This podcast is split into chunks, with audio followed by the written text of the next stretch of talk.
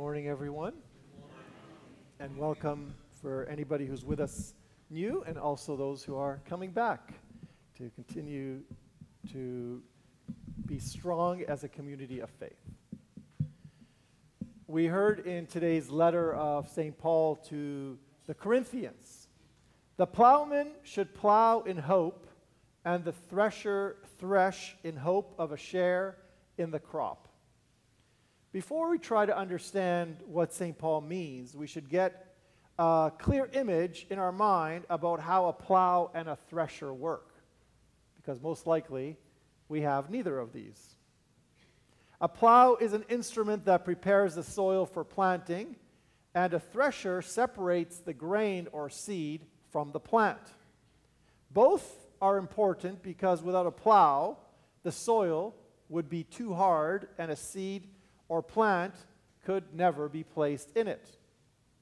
The thresher is important because after wheat grows, the part that we can actually eat is very small.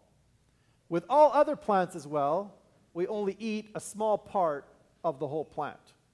Therefore, the plow is important to prepare the soil for the plant to be able to grow and the thresher is important to separate what we can eat from the larger plant that can't be used. Why does St. Paul use this image of a plow and a thresher? St. Paul does this because he was speaking to an audience that was very familiar with farming principles and farming machinery. To them, this statement was very clear and it meant a lot. The farmer, and even someone who plants one tomato bush, works hard to prepare the soil, water the plant, watch it grow, waits for it to ripen, then greatly enjoys the fruit of what he planted. Unless, of course, the birds come and eat them first. St. Paul is not trying to write a farming manual, but is trying to use familiar and creative imagery to encourage people to reflect on the hard work necessary for their own spiritual life. Everyone wants to be blessed. Everyone wants to be happy. Everyone wants to be successful, and everyone wants to be respected. However, before we expect the fruits of the blessed life, we should first ask ourselves how we have used our spiritual plow and our spiritual thresher to prepare for the fruits that we want. Have we plowed and have we separated between that which is bringing us closer from that which is separating us from God and others? We should set very high goals to, what, to want peace in our homes, success at school or work, or a greater closeness to God in our daily life. But then also ask ourselves what practical things are we doing to achieve these things?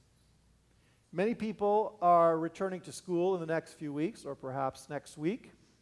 In general, people do not like school because it is hard work and they do not see the fruit of their, of their study immediately.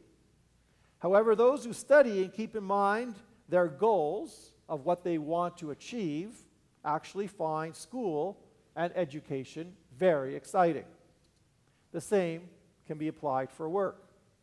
Sometimes people think of the drudgery of work, but when people keep in mind why they're working, somehow there's a little more excitement in that. Those who think of the fruit when they are plowing, in fact, work with a lot of excitement, a lot of more diligence, and a lot harder. Think of how hard the farming process is. You need a plow to prepare the soil, and you need several plants, some of which will die in the process. And even if the fruit grows, there is a danger that animals, birds, or somebody else may come and pick your fruit before you do. And it is only at the end of this very long and difficult process that you can enjoy a few very ripe and tasty fruits.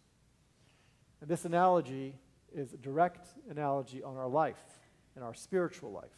Because everything in our life is like that. All these stages can also be applied to what we are doing in our life. We are always in a plowing stage. We are always in a waiting stage. And we are always in some sort of collection stage, seeing the fruits of what we've done. Even when we are enjoying the fruits of our success, we need to also be simultaneously preparing the ground for future successes. Even if we are successful at work or school, if we do not maintain the same principles that got us there, we will quickly find ourselves in a lot of trouble. A successful student who got an A in the last test will definitely not get an A in the next test without working just as hard as he or she did before the previous test. Someone in a successful position will not remain in that position if he or she does not keep working with the same ethic that got them to where they got.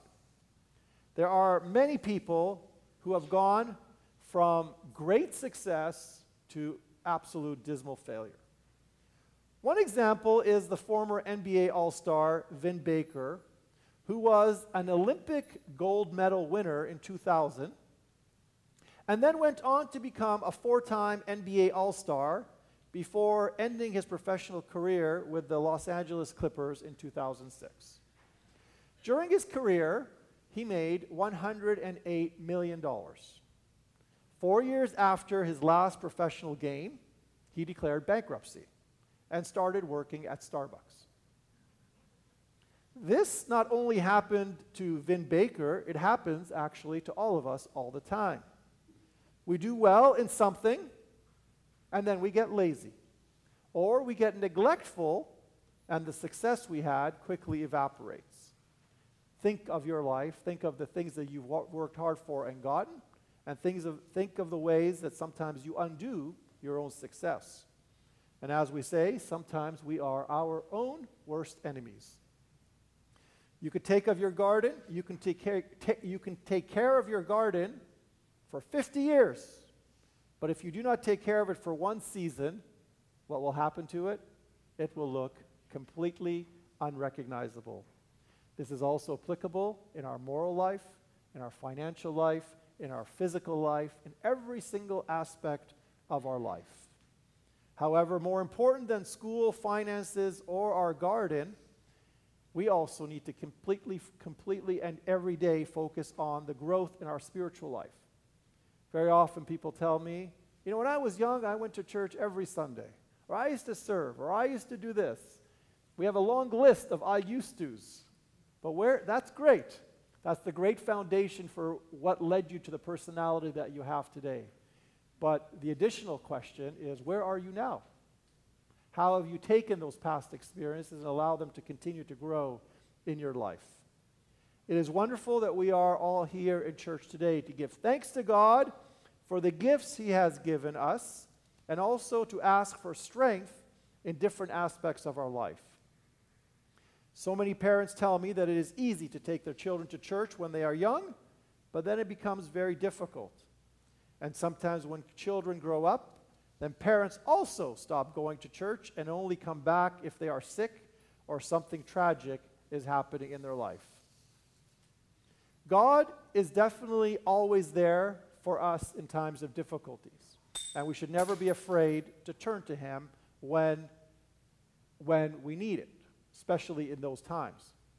But the church, our prayer life, and faith is not just an, an emergency room. Sometimes it is. In fact, last year, people told me that they've prayed more than they have ever prayed in their entire life. Hopefully, that will continue to grow. One person co- told me quite honestly once I don't go to church if I don't need it, just like I don't go see a doctor if I don't need it. Very honest assessment of what's going on. We should, however, take a healthier approach to our spiritual life. God is not there only in catastrophe, God is there to help us remind ourselves of the, of the many blessings that we have received. That is why the image St. Paul presents to us is so important. If we come to church regularly, we should actually ask ourselves why. If we come irregularly, we should also ask ourselves why. Do we treat church like a drop in gym and expect to be healthy by simply walking in?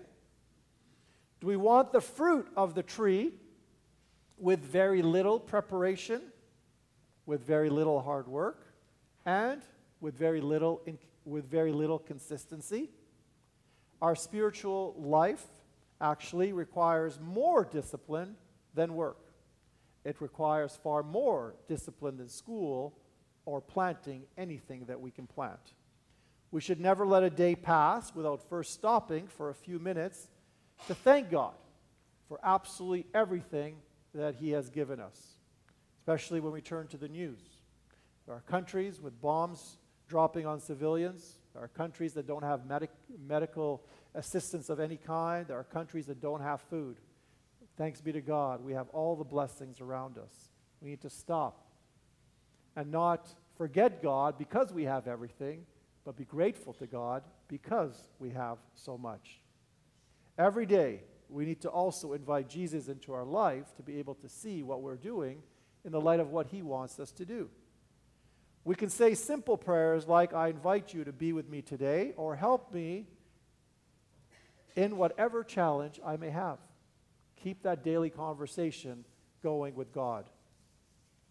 Also, every day we need to think about how we are using and how we can better use the gifts and talents God has given us.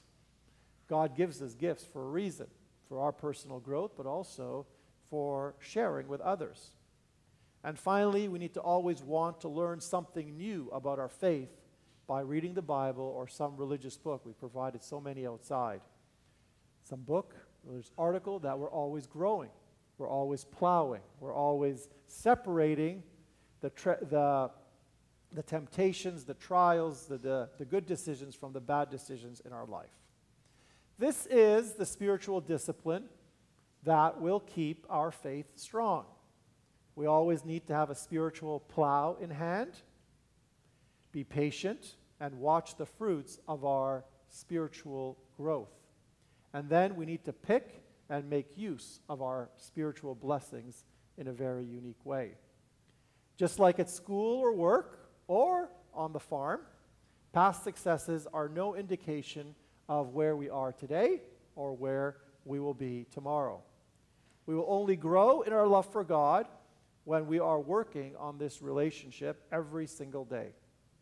We will only grow in knowledge of our faith when we are working on that also every single day. And we will only discover the depths of God's gifts to us when we keep searching and keep appreciating everything we have every single day. St. Paul's words are very rich. The plowman should plow in hope, and the thresher thresh in hope of a share in the crop. We cannot be successful in anything without planning, without vision, without hard work, without discipline, and without wisdom. If we even need these when we plant a tomato, how much more important are they for our spiritual life, which should be for us a slightly higher priority than preparing a tasty and very healthy salad?